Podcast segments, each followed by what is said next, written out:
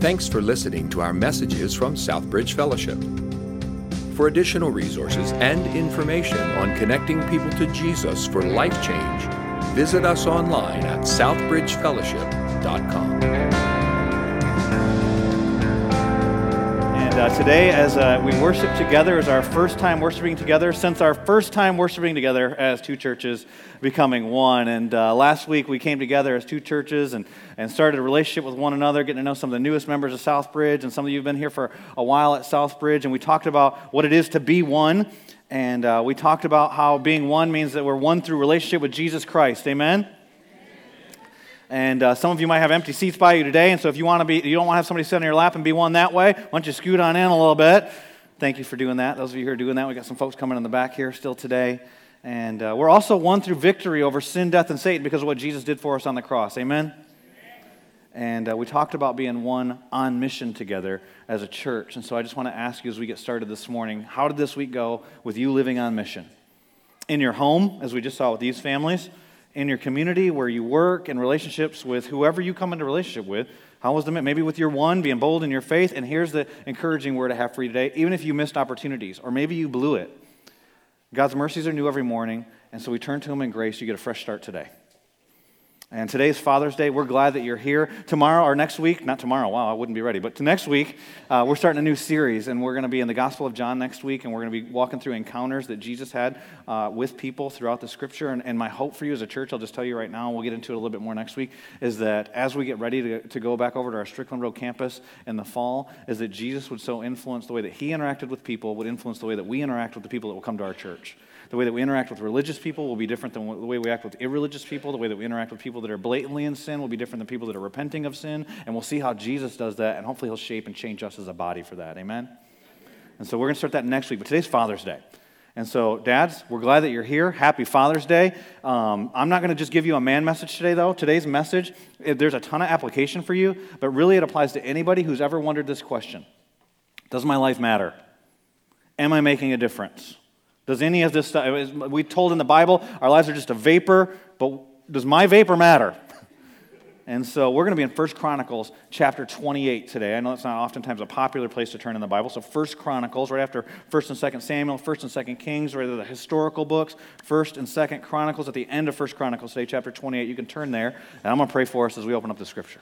Father, thank you for the opportunity to open your word today. I pray that you would speak to our hearts. I pray for our dads. We've got some specific commands that are just to dads in the Bible. One of them, don't exasperate our children, but train them up in the Lord. And God, I pray that you'd give us an exhortation to do that today through your word, even if they're not the direct words that I'll say. And Father, I pray that you'd speak into each one of our hearts, whether a dad, a mom, a single person, a, child, a, an elderly person, and all the kids are gone. Father, I pray that you'd speak to our lives through your word today because we know it's living and active and sharper than any two edged sword. And God, I pray you'd pierce our hearts and convict our sin and encourage our souls. And whatever it is you desire to do, have a thousand conversations while I speak. In Jesus' name I pray. Amen. As we get started this morning, I want to get your imagination engaged. So I want you to imagine something with me. Oftentimes, when I do that, I'll just tell you one of my, as I teach, one of the, the ways that I'll do that is I'll oftentimes ask what if questions. Like, what if, and then give you some scenario. There are thousands of what if questions that you could ask. I could ask you today, what if someone gave you a million dollars on your way out of church today? You're the one millionth attender at Southbridge Fellowship, and there's some benevolent person out in the parking lot, and he's like, Here's a million dollars. What would you do with the money? Of course, you would tithe. You'd come back in and give a hundred thousand. And then, then what would you do with your other? You were just freely given $900,000. What would you do with it?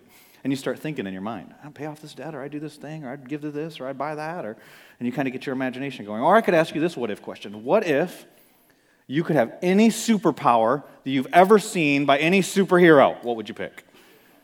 So, so people already know. We already got it. Like, you guys are on it. I got some Avenger fans over here. I got some Spidey senses happening in this section.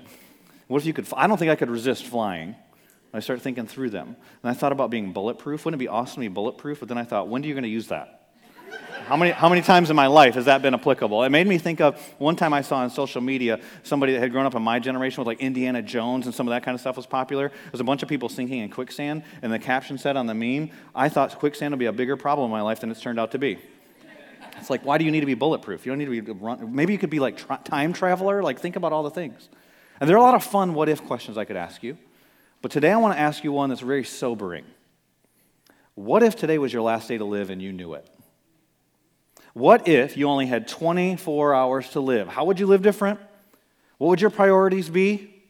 What conversations might you have that you wouldn't have just if you're just going about your business day? What, maybe you'd reconcile some relationships, some of you. Maybe you'd tell somebody you loved them. Maybe would you even sleep? Like, what would you do different? And then when that 24 hours is up, how will you be remembered? Because God does know your days. He, he just hasn't revealed to you when the time is. And, and we don't know. Maybe it is 24 hours, maybe it's 24 years, 42 years. We don't know. But how are you going to be remembered? What is your legacy going to be? And so, Dad, since it's Father's Day, what's your legacy going to be with your kids? See, everybody's going to have a legacy. Everybody's going to have something that you leave behind. But today, I've titled today's message An Eternal Legacy. And the question is do you have one that's going to last an eternal legacy? Because here's some sobering truth, and it's not very encouraging news, but I'm going to tell you this that in four generations, no one will know you were here. I don't care if you're really wealthy and you donated a building at NC State or UNC or some hospital wing, no one knows who you are, and they don't care. And if you want me to prove that to you, who is your great, great, great, great grandpa? You, it doesn't matter. So, how do you have an eternal legacy? Because everybody's going to have a legacy. Just think about this year, the celebrities that have died in 2018. We're only six months through the year. Think of all the celebrities that have died. Most recently, Kate Spade, Anthony Bourdain. In this year, though, Billy Graham, for God so loved the world. What's his legacy? You hear that? When I hear that verse, I think of Billy Graham. He led millions of people to a relationship with Jesus Christ. You know who else recently died? 2018? Stephen Hawking. Do you know him? He's a well known scientist and atheist. Let me tell you in his words what, what his views were of God from the History Channel. Stephen Hawking said this We are each free to believe what we want. It's my view that the simplest explanation is there is no God. No one created the universe, and no one directs our fate. This leads me to a profound realization there's probably no heaven and no afterlife e- either. We have this one life to appreciate the grand design of the universe. And for that, I am extremely grateful. So you got Billy Graham on one hand, in this year, Stephen Hawking on the other hand, never knew the grand designer, worshiped creation rather than the creator. The Bible talks about this, and he's found out what his thoughts were on the afterlife. Two very different legacies. But these are famous people, and so sometimes it's like, well, yeah, they leave legacies because they're, they're, but do you know that even famous people, they're going to leave a legacy with the people that were close with them. There's a guy who died a few years ago, uh, Scott Weiland. Uh, some of you might know him. You might not know the name. He was the lead singer for Stone Temple Pilots. When he died in December of 2015, his ex-wife said what his legacy was with him, with her, and with her kids. And um, I'll read her words to you. Lots of fans, lots of people were excited about him, celebrated, mourned him. But he said, she said this, Mary Forsberg, December 3rd, 2015 is not the day Scott Weiland died. It's the official day the public will use to mourn him. And it was the last day he could be propped up in front of a microphone for the financial benefit or enjoyment of others. The outpouring condolences and prayers offered to our children, Noah and Lucy, has been overwhelming, appreciated, and even comforting. But the truth is, like so many other kids, they lost their father years ago. What they truly lost on December 3rd was hope. She goes on to paint a portrait of him. You can find this letter online. But he wasn't engaged with his kids. He was an absent father. He wasn't there. That's his legacy. What's your legacy?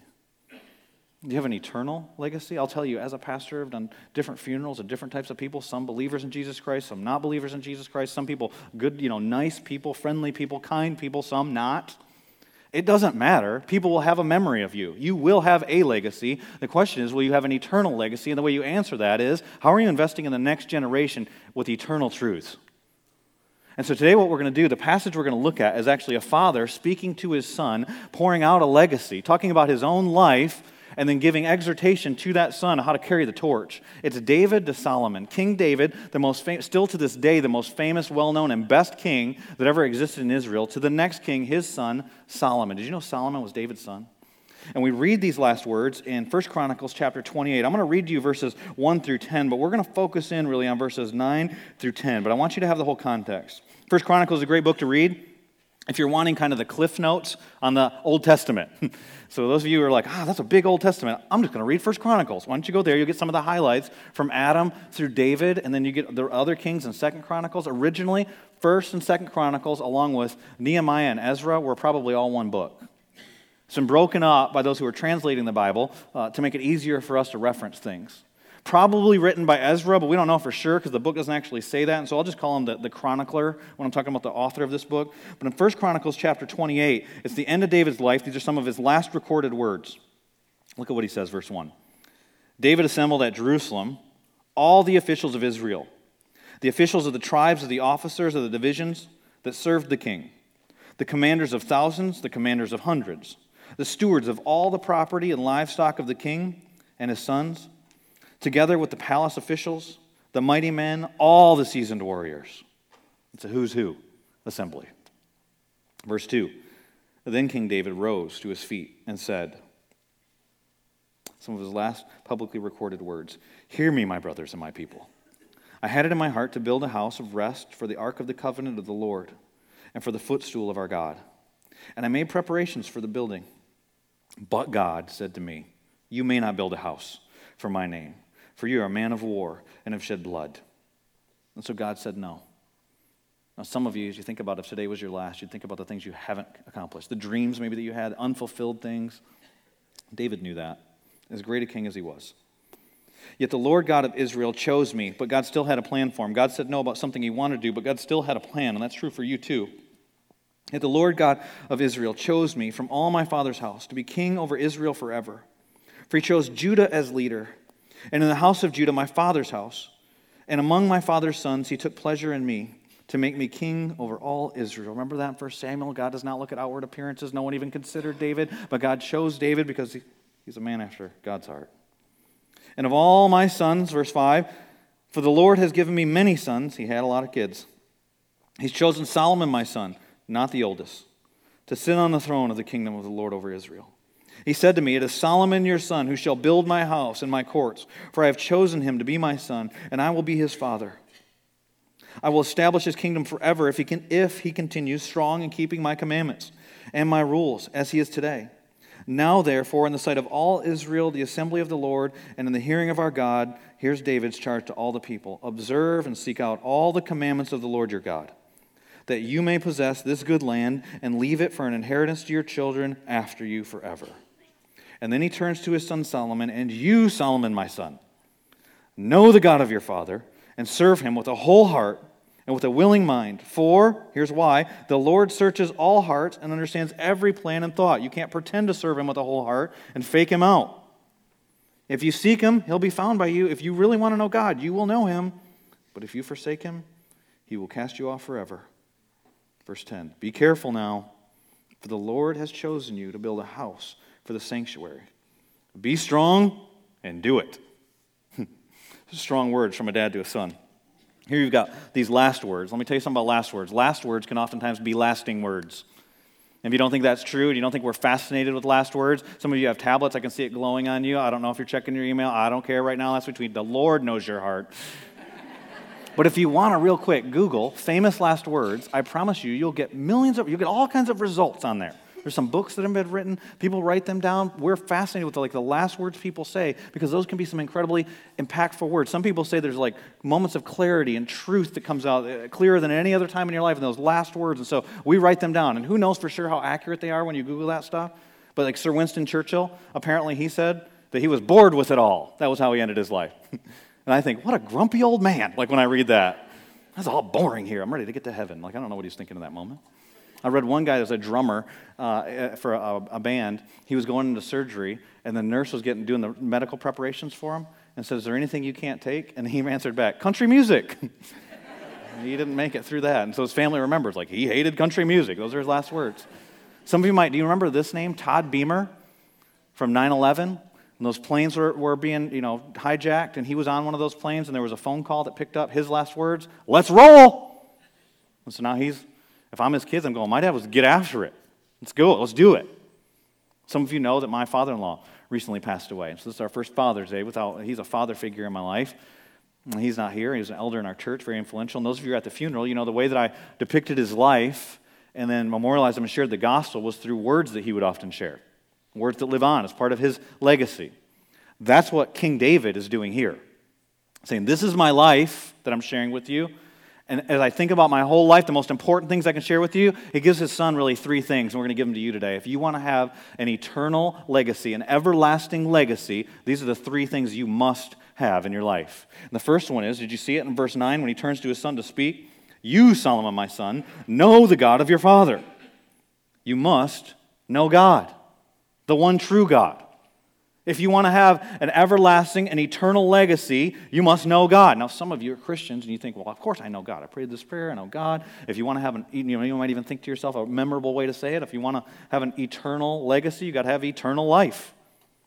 Because eternal life, remember in John chapter 17, verse 3, eternal life is that you know God. But when you step back and you think about what's happening here, and we read all the way from verse 1, you think of all the things that David could have said. He's ruled as king now for 40 years. He's somewhere between 60 and 70 years old. He's had all kinds of life lessons. They sang songs about him. David killed his tens of thousands. He was a warrior, he was a king, he's a poet, he's written psalms, played the harp to his predecessor, held men in his arms as they've died, men that he's loved, mourned them, knows leadership principles, knows political. If you want a lesson on how to bring unity out of division, David's the guy. He's brought all of Israel under one flag. You want military success? He subdued every enemy, even the Philistines. You want some real estate advice, development, advancement? He's taken Israel from 6,000 square miles to 60,000 square miles under his reign. All the things he could say how to be a leader, how to lead in difficult times, how to cast a vision that's big enough to inspire people, small enough they can grab a hold of. He could give a lot of TED Talks. But he says, Son, know my God because he knows that's the most important thing.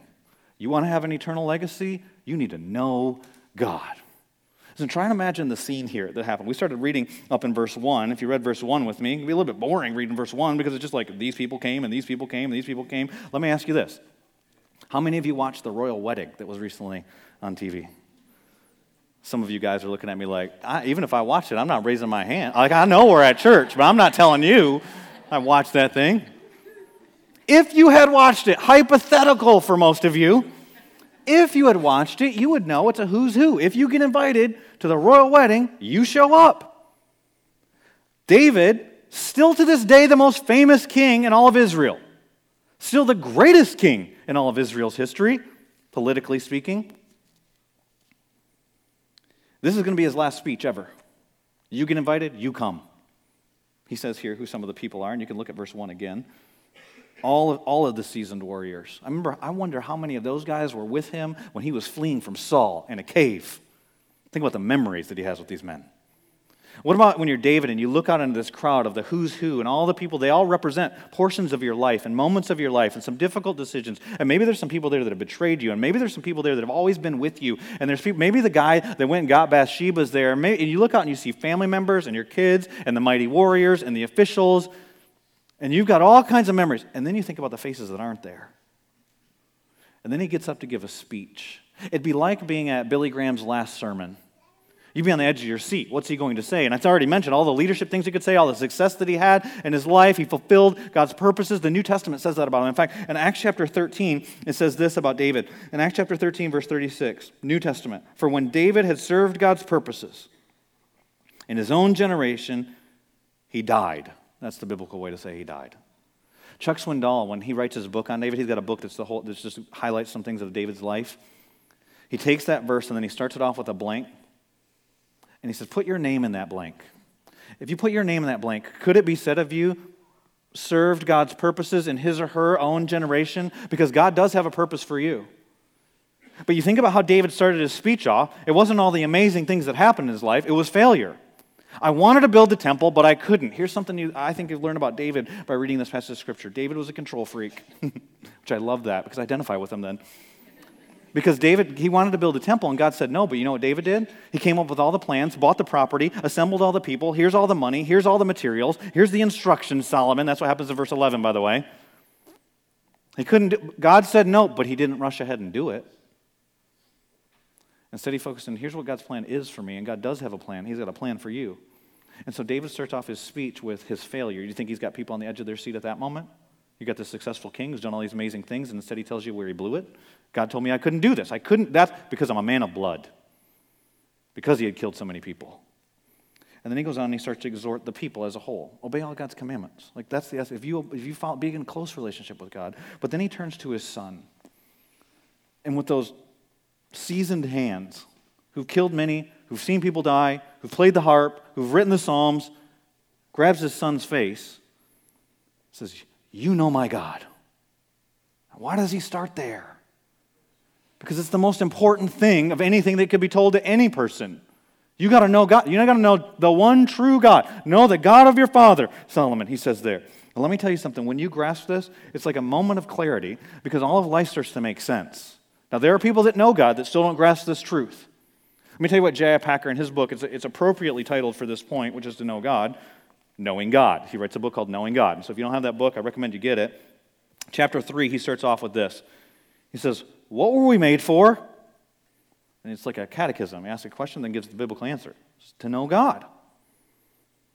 So let me pause there before I read the rest of the quote. If you're here and you're a skeptic, an agnostic, an atheist, a doubter, you can do all kinds of things in life, accomplish every goal and every dream you've ever had, and life will not make sense to you because you don't know God. This is the key. This is the essence of all of life to know God. He goes on to say it like this What aims should we set for ourselves in life? To know God. What is the eternal life that Jesus gives? Knowledge of God. If you don't think that's true, you go to the passage we looked at last week in John chapter 17 and verse 3. Jesus defines eternal life. He doesn't define it like a lot of people define it. He doesn't talk about floating on clouds, playing harps, being really bored, dressing like an angel, getting your wings. He says, This is eternal life, that you'd know God and His Son, whom He sent, Jesus Christ. That's how you know God's through Jesus. And Packer goes on in his book. He says, What's the best thing in life? Bringing more joy, delight, and contentment than anything else? Knowledge of God. Then he quotes scripture, Jeremiah 9, 23 to 24. This is what the Lord says. Sorry, Stephen Hawking. Let not the wise man boast in his wisdom, the strong man boasts in his strength, or the rich man boasts of his riches. But let him who boasts boast about this, that he understands and knows me. Signed God. It's the knowledge of God. So when I say to you, it's the most important thing you can know. And when you grasp this, everything in life starts to make sense. Here's why. Because when the wheels fall off in your life, and they will, the Bible promises in this world you will have trouble. It's not because you didn't pray hard enough. It's not because you weren't obedient enough. This isn't karma. You're talking about a relationship with God. What God's doing in those moments, when you lose your job, when somebody dies of cancer, when you've got physical struggles, when you've got bills you can't pay, when there's frustration, life hasn't turned out the way that you wanted it to, let me tell you one of the worst things that's happened in Christianity is we've got this slogan that people say God won't give you more than you can handle. That's not true. In fact, the Bible actually says, Paul says, we had more than we could handle. 2 Corinthians chapter 1. We despaired of life itself so that we might depend upon God. Let me tell you what God's doing in those moments. I don't know, He's doing a bazillion things in that moment. I don't know all the details of His plan for your life, but I know that what He's doing is He's drawing you closer to Him so you'll know Him. So when the wheels fall off, and you go, God, why? What's happening? You can know for sure that He wants to know you more. When He calls you to step out by faith in a new area, maybe with your kids, like these families right here, and have to trust Him in ways they never had to trust before. Maybe in your finances, he calls you to a sacrifice you've never had to do before. Maybe in being bold with your faith. When he calls you to those areas of trust, those are areas where he wants you to know him more. He's pressing in to know you. And so that's why knowing him is so essential and important. And what you see is in the scripture, the people who grasp this, they realize it's more important than anything else in life. David, who writes this, writes a bunch of the Psalms. My favorite psalm is Psalm 63. He says, Oh God, you are my God. Here's the problem for many Christians. Is that, oh God is who he remains. I believe in God. There's a God out there. Do you know what the New Testament says about belief in God? That even demons believe in God. They don't have the knowledge like David's talking about here. What David's talking about here, this is an experiential word. This is why it's very difficult for some of us because of the generation we live in. Here's what I'm talking about. I was at lunch uh, about a week or two weeks ago with some guys. We were talking, and one of them started to use an analogy. And his analogy was if you want to experience something, you actually have to do it. He goes, It's like skydiving. If you want to sky, there's only one way to skydive, and it's to jump out of an airplane. What he didn't know was the other guy that we were sitting at the table had had a virtual skydiving experience, and I knew that. And so I looked over at him, and he was like, "Well," like he wanted to chime in with some extra information. And then I started thinking, but what is it in life that you have to actually experience for yourself? We were eating lunch, and so I thought to myself, you got to actually taste the food, you got to eat the food. And then I thought, hey, moron, later tonight you're going to be at home watching Diners, Drive-ins, and Dives. And And I will, in a sense, I will experience the food through diners, drive-ins, and dives. Guy Fieri will get on there and he'll have some burger that's the size of his face, it's like kimchi and onion rings and tater tots on it, and like just shrimp, like all kinds of stuff will be packed on it. And it really depends on what kind of mood I'm in. I'll either think it's gross or I'll think it's amazing. It just depends on the mood. And I'll watch him eat this burger, and I won't have eaten the burger, but in a sense, I will have experienced this. And then I dare you to watch Diners, Drive-Ins, and Dives and not actually eat anything.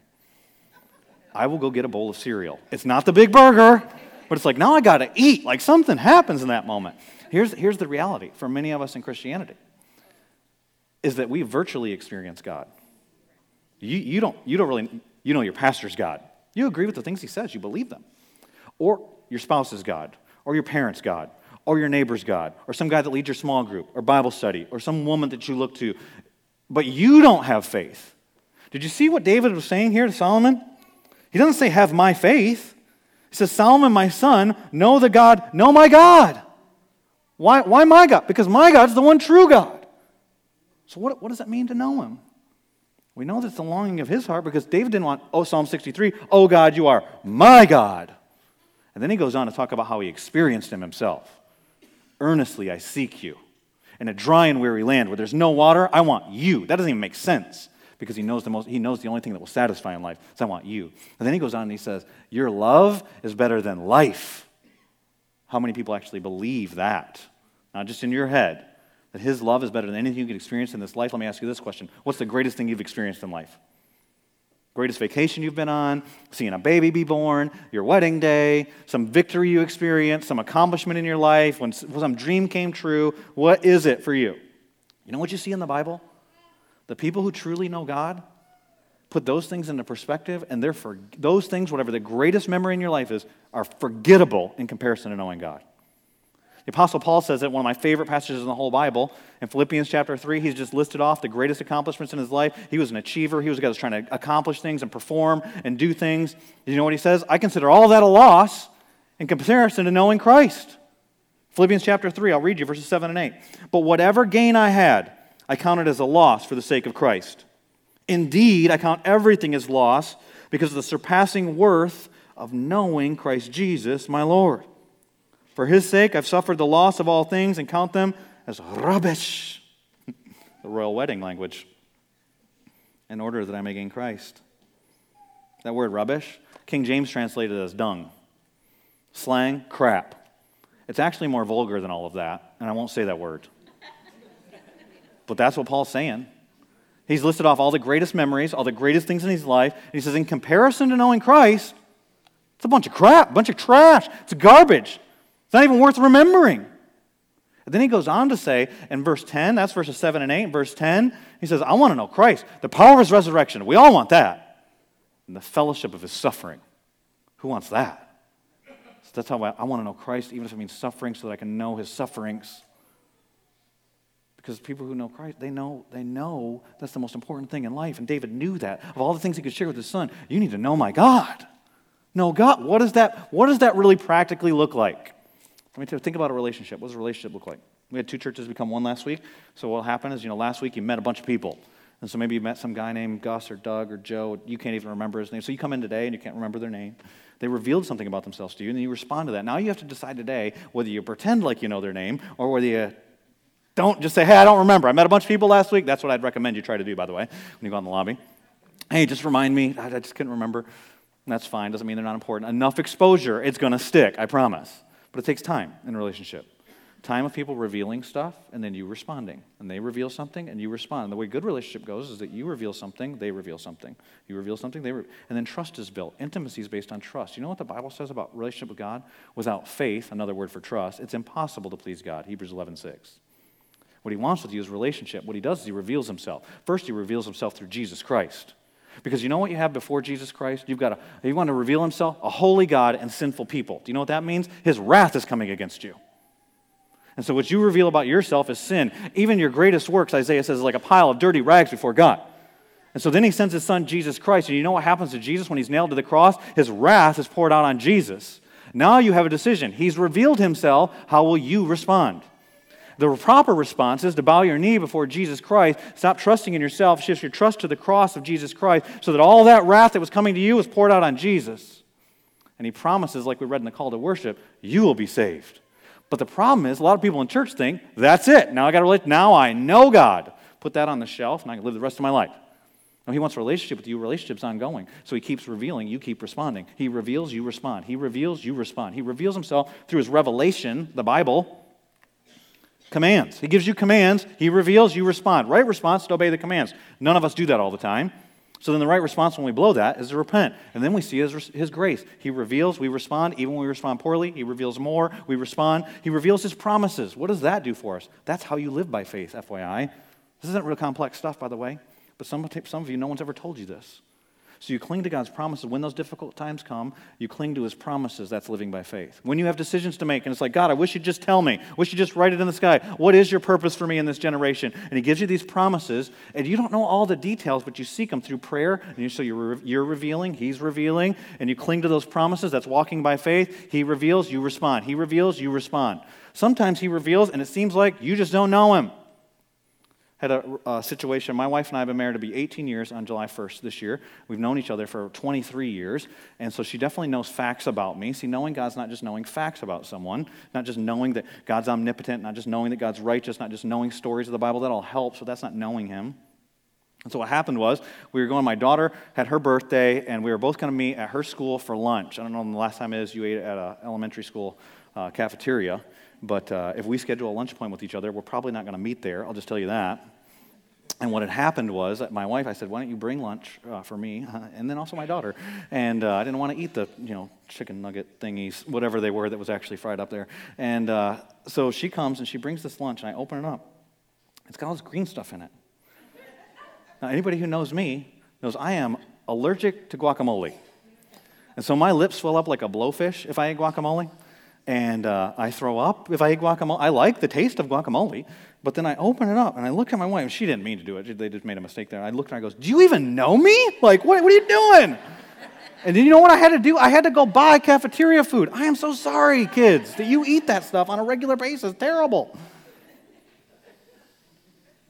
Sometimes God reveals himself, and the way we respond is like, do you even know him? But you know what? Then you get grace. And then you have to respond to grace. Do you know, do you know him? David says the first thing you want to have an everlasting and eternal legacy, then you've got to have eternal life. You must know him. But it's not just know him. Look at what he says next. He continues on in, in the same sentence. He says you have to have an all in commitment with him. And that's our second point. You want to have an eternal impact, you want to have eternal legacy, then you have to have an all in commitment to God. You have to know God, you have to have an all in commitment to God. Look what he said. I'll read all of verse 9 again. And you, Solomon, my son, know the God of your father, and serve him with a whole heart and with a willing mind. Here's the reason for the Lord searches all hearts and understands every plan and thought. You can't pull one over on him. If you seek him, he'll be found by you, but if you forsake him, he will cast you off forever. And so what we see here is that God's he's looking for an all-in commitment. And, and a lot of times we act like in the church, like God should just be happy with whatever we give him. Like I showed up, there's 168 hours in a week, and I came to church for one. Should be good, God. Check that box. Or you leave and you get sick to the box. You got the boxes in the back. We give God a little tip, not a tithe, the tip. Drop it in there. God, you should be happy. Like God's standing outside a church with his hat, just going, What, what do you want to hand over? Can I have a couple extra moments this week? God wants to. Jesus went all in for you, by the way. He wants all in commitment from you. And that's been true throughout the whole Bible. And so you see, Abraham, when he calls Abraham to come follow him, he tells him to leave everything and come follow him. When he says to the rich young ruler, sell all of your possessions, come follow me. Jesus, he says, if anyone, not just first century Christians, anyone wants to follow me, deny himself, take up his cross, come follow me. If you want to save your life, lose your life. Anyone wants to save their life, lose their life. It's always been all in commitment. Gideon, you got too many soldiers. Let's whittle it down so you have enough soldiers. It's clear you didn't win the battle. You don't trust in horses. You don't trust in chariots. You trust me. Are you all in? Hey, Joshua, we want you to go to battle, and uh, here's what you're going to do you don't get to take any weapons. like if I'm Joshua, I'm like, are you kidding? I didn't hear right. Let's do that again. And march around the walls. He's saying, Joshua, I want you all in. He's constantly calling for all in. What's the greatest commandment? Love God with all of your heart, all of your soul, all of your mind, all of your strength. And what we think to ourselves, like we, there's like some filter that happens between Jesus saying those things and it getting to our ears where we think we're cool with God. Maybe because we have a misperception of grace or something where we're like, God's cool with whatever I give. Especially in our, like Jesus didn't know this culture. He didn't understand this culture. Like he didn't understand all the options we'd have and all the different things that are out there. And so, of course, you got to kind of keep your options open. See, sociologists and psychologists study this stuff right now. One of the things that seems to be happening is that younger people are more commitment averse than older people are. Now, if you're an older person, let me just tell you something. You're still part of this culture, and it's not good. But they're studying this of why, why are marriage ages getting so much later? And why are so many people living together before they actually get married? And why are these things happening? And this is secular studies that are going on. So if you want to read this, Psychology Today, you can just Google websites that will show you this information. And I was reading one this week that was talking about how they were doing studies on people with these things. And some of it they think because people are so self centered but some of it they think is because there's so many options. There's just option overload, so we don't want to commit to anything. And so what they did is they went to an upscale grocery store, and they, does that sound like North Raleigh, by the way? Upscale grocery, sorry, Kroger, but the upscale grocery store. They go to like a Harris Teeter, and they have some people go through the store, and they have six jams on the shelf, and they see how people respond to six different jams. And then they have other people go through the store, and they have 24 different jams on the shelf, and see how people respond to those 24 different jams.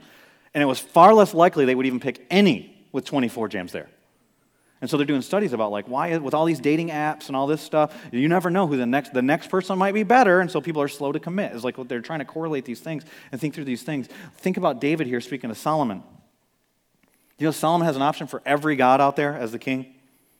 Every god that we have here in RDU. I'm not talking about Baal and Moloch and Ashtoreth. forget that stuff. Like that's, not, that's I don't think many of you are tempted with that today. That's not what we're talking about. Women, sex, Sol- do you know Solomon's story? He's a king. You want any woman, you can have any woman you want. You're the king. Praise from other people, people come to see how wise you are, Solomon. Do you think he's tempted with that? The God of praise of other people? Money, wealth, power, accomplishment. David knows all of those temptations. He's saying, You got to be all in with God. You got to be all in, Solomon. Here's the problem Solomon's not. Those of you know the rest of the story of the Bible. It's great in this moment. Solomon's probably about 25 years old. He's doing great so far under the umbrella of his father. But you know what? People want to know about your commitment. People want, you want to live on mission for Jesus Christ? They want to know, are you really committed to this? Does this really make a difference to you? Or churches like this? I don't need another thing to do.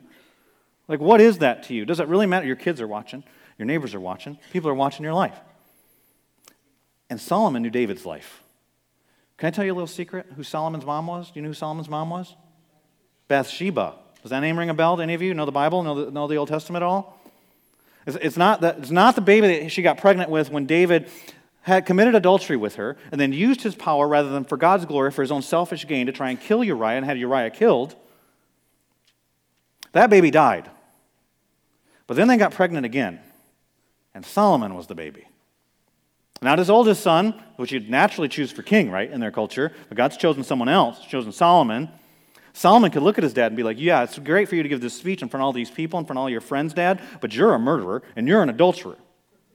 But why is it that the Bible says after his murder, after his adultery, that David was a man after God's own heart? In fact, do you want to know what the Bible says about Solomon's legacy? If you've got, you can flip back a little bit to 1 Kings chapter 11, and you could read verses 4 through 6, but I'm going to just read you verse 4 for the sake of time this morning. 1 Kings chapter 11, verse 4 says this For when Solomon was old, his wives turned away his heart after other gods, and his heart was not wholly true to the Lord, his God. And then get this as was the heart of David, his father. Why, why is it that David can commit adultery and can commit murder, but that, that because Solomon had a divided heart, Solomon gets called out for having a divided heart, but David's still considered to have his heart as a heart after God, a man after God's own heart? Because what will happen in Solomon's life is that he will turn to other gods, and you read about it. If you keep reading 1 Kings there in chapter 11, it lays it all out. And he worships the Asherah poles, and he worships a god named Moloch. Do you know anything about Moloch? A little Old Testament history. Let me tell you who Moloch is. The way that Moloch was worshipped was through gruesome orgies and child sacrifice. Not child dedication like what we saw here this morning. You would kill your child. What they would do is they would heat up the god Moloch, a metal statue of this god Moloch. They would heat it up, and they would take slain children and lay it in his hands, and he'd throw them into his mouth. And so here's Solomon, the man who builds the temple, the temple that tells everyone else if you want to worship Yahweh, the one true God, you want to have as a sinful person an encounter with the holy God, you come to this temple. That guy is bowing down at Moloch's feet and worshiping him, then going over to the temple that he built and worshiping there. That's a divided heart. So, why isn't David a divided heart? Why does it say that he had a divided heart, not a heart like David, his father? Because David repented. See, the difference for David between David and Solomon, they both sinned. And so do we all sin, by the way. That's not a secret, I hope, to any of you. The difference was that David never switched gods. David fell in temptation, but when he was confronted with his sin, he turned back to the one true God. Solomon lived a divided life. It's like, if we were to put it in a North Raleigh context, it'd be like coming here and worshiping after going to Capital Cabaret last night and then thinking everything's cool with you and God. It'd be like cheating on your wife and then celebrating your anniversary together and got this relationship as we draw closer to God. It'd be like stabbing your Christian brother in the back in business and then pretending like everything's cool. It'd be like cheating on your taxes, but then giving the extra money you got to the church. It's duplicity. And that's what Solomon lived. And David's going, no, no, no. And do you know what happens to Solomon? What else happens to Solomon? Is he has a divided kingdom. Not only does he have a divided heart, but he's got a divided kingdom. See, there's ripple effects of sin in our lives. A lot of times we think it's just circumstances, just stuff happens. There's things happening. You reap what you sow. It's a biblical principle that, that we see. And so David gets that. But, but let's back up for a second. So we're in this story. We're reading David speaking to Solomon. The chronicler, probably Ezra, he's writing this well after this speech took place. The people that are reading this, the initial readers of First Chronicles, all know Solomon blows it. So you got to ask yourself the question why is he writing this down? Why is he recording this? Because what happens is exactly what David says in this passage. If you don't obey me, you're going to lose the land, you're going to lose the inheritance. They get exiled. They don't obey. None, not just Solomon, none of the people are obeying. And so they get exiled out of that place. They're punished. Now they're back in the land by the time that the chronicler has written this. They're back in the land. They're worshiping at the second temple, which is not as glorious as the one that Solomon built. They're wondering, has God given up on us? We no longer have a king. And what he's showing them is this God is a God of grace. Amen? God is a God of second chances. Anybody here need a second chance today? That's right, I see your hands. That's true. We all do. But he still takes sin seriously. There's still consequences for sin. And so he's saying, hey, God is a God of second chances. God has mercies you new every day. The very fact that you are able to worship at the temple after Solomon blew it, after these people blew it, is a testament to that. Do you want to know your God? He's a God of grace. But he takes your sin serious. One doesn't nullify the other, but you want to know him? You got to keep getting to trust, faith, walk by faith with him. And he's, he wants you to have, even though he's a God of grace, he wants an all in commitment from you. Are you all in? That's a simple application question for us today. Do you know him? Are you all in in commitment with him? If not, what area is he pressing you to start trusting him in? That's the area he wants to know you. And then there's these last words. These last words are a lot like anytime we see last words in the Bible, in fact. Moses to Joshua here, David to Solomon. They have a lot of overlap. It's verse 10. He says this Be careful now, for the Lord has chosen you to build a house for the sanctuary. Be strong and do it. Some translations say, Be strong and do the work. And that's our third point today. You must know God. You must have an all in commitment to God. You want to have an eternal legacy? Then be strong, do the work. What does that mean? When I think about this passage, I think about David, you know, grabbing his son's face but then it almost, like these last words, they're so strong. Like a whole men's conference could be be, be strong, do the work. It's like such strong language here. I imagine like a knighting moment. Like, you know, you take the sword and put it over his shoulder and like, be strong, do the, you got to go into battle. But here's the reality Solomon's not going into battle. He's chosen to build this house. That's God's purpose for his life. What's his purpose for you? He's got God's purpose for his life. He's going to build this temple. It's not about winning a bunch of wars, subduing enemies. So, what does he mean here by be strong? Well, certainly he's going to face a bunch of challenges. He's going to lead these people. They're used to worshiping anywhere they want, whenever they want, wherever they want, and he's going to tell them, You want to bring sacrifice? you got to bring them to this one spot in the temple. Let me tell you something about leading people. Going to learn if you lead any amount of people, I don't care if it's two employees, whatever you got. Nobody likes change. Let me tell you the second guarantee there will be change. Solomon, you're going to lead these people through change. Be strong, do the work. Solomon's going to be king. Like I told you, every God has fingertips. Going to be tempted in every way that you can imagine being tempted. Be strong, do the work. He's given all these resources. We're going to start reading in verse 11. In verse 11, he's handed the plans. He would sit on, let me show you how the front porch is supposed to look. Let me tell you how the access is. Let me tell you the materials you're going to use. Here's the people that are going to do the work. He's got all these resources. You know how easy it'd be to be distracted? Be strong, do the work. But how does God make someone strong? Like, what does, that, what does that look like? What does that mean to be strong? Now, I know some of you work out, some of you own gyms, some of you have done different athletic things before. You know in the athletic world, anytime you want to go to the next level, you got to push yourself to a new max. Whether that's lifting weights or that's endurance sports. I remember that when I was learning to run a marathon, I did some training. I just decided, committed to run a marathon one time, had never run that far in my life, and, and one time, the idea of 26.2 miles in one run, like not over a year in one day. Had never done that. I remember the first time I had to run in the training process 13 miles. I had never run that far in my life before, and I was training for 26.2. I didn't even know if I could run 13. So I ran 13 miles that day. The next long run was 14 miles. The next one was 15 miles. The next one was 16 miles, eventually 18 miles, 20 miles. By the time I was running 20 miles, 13 miles seemed easy. But I'm going to tell you, the morning I woke up and knew that I had to run 13 miles, I had never run 13 miles before, I got down on my knees. I said, God, will you help me run 13 miles? I can't go 13 miles, but you had to be pushed to a new level. What does that mean in, in Solomon's life here? Solomon does not know a world in which his father David is not king. He does not know a world in which his father David is not his spiritual umbrella, his support, his encouragement. David's about to die. I don't know what God's brought into your life recently difficulty, loss, struggles, temptations. It doesn't make you stronger. But what does it mean to be stronger? It's not stronger so you can go. He doesn't mean here, hey, Solomon, why don't you find the, the closest CrossFit gym, start flipping some tires and jumping on some boxes? To be strong means to be strong in faith. My strength is in the Lord. Psalm 28, verse 7. He is my shield, my strong tower. My strength comes from him. Remember Paul in, in 2 Corinthians chapter 1? We've despaired of life itself. We could, it was too much, more than we could handle, so that we would trust in you. So he brings these things into your life, not so you can get through them, so you can show how strong you are, so you can pull yourself up by your bootstraps, so you'll grow in faith. Without faith, it's impossible to please God. Be strong in faith and do the work. You know what it says in Joshua? Be strong and courageous. Why? For the Lord your God is with you. Not because you're awesome, because He's not going to forsake you. He'll never leave you or forsake you. He is with you through the process. Depend upon Him. Be strong in faith. God's got a purpose for your life. He had a purpose for Solomon here. It was to build the temple. That's not His purpose for you. I don't know exactly what it is for you, but I know that's not it. What is it?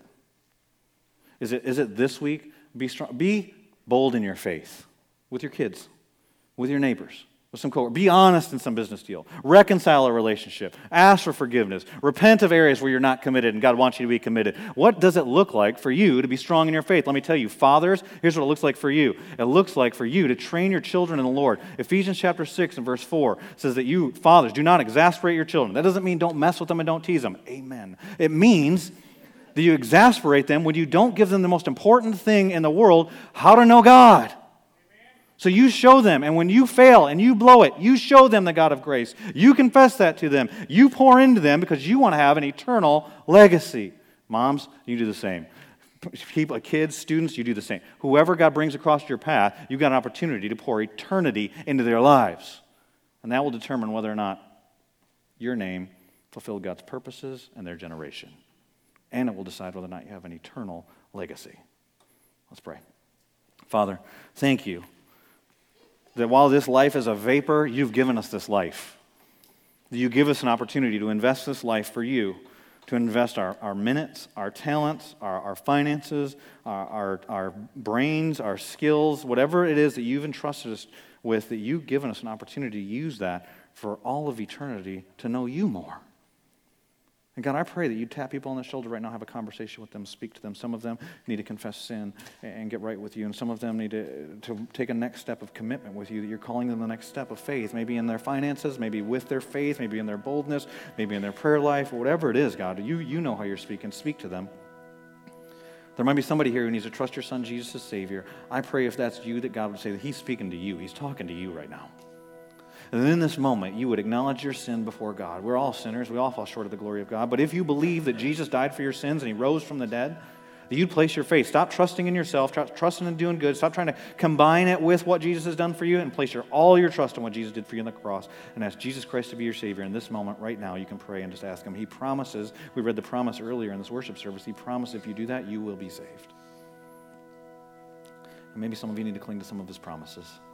Take some steps of faith. Maybe you've been frozen, you've been analyzing things, and you're kind of frozen in your analysis, and, and you don't know everything, but you know who God is, and you want to know more, take a step of faith. God, I pray you speak to our hearts. I thank you for this time that we have together. I pray for our dads that by the power of your Spirit, you'd enable them to do things that we can't do. We can't do this on our own. We can't be strong on our own. We can't know you on our own. We can't make commitment to you on your own. We need you to do it. Thank you for that the cross didn't just give us power uh, or victory over sin, but give us power to overcome sin here in this life. God, please continue to empower us. It's in Jesus' name I pray.